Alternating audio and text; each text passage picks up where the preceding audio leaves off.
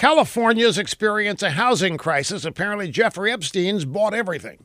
Now, normally you would expect the market to be flooded with home builders eager to meet this rising demand.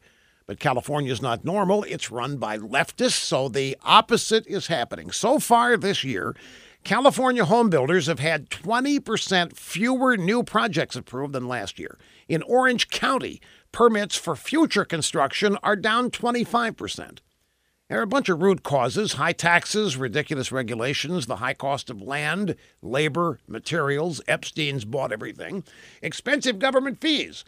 Builders that once made a profit on moderately priced housing have been stymied by environmentalist laws and neighborhood protests.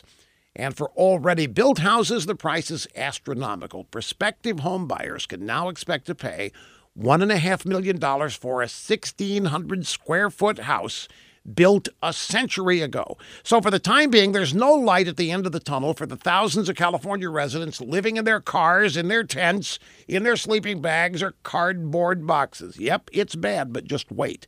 It's a deep blue state. The Democrats run everything, which means things can only get worse for the people affected by this.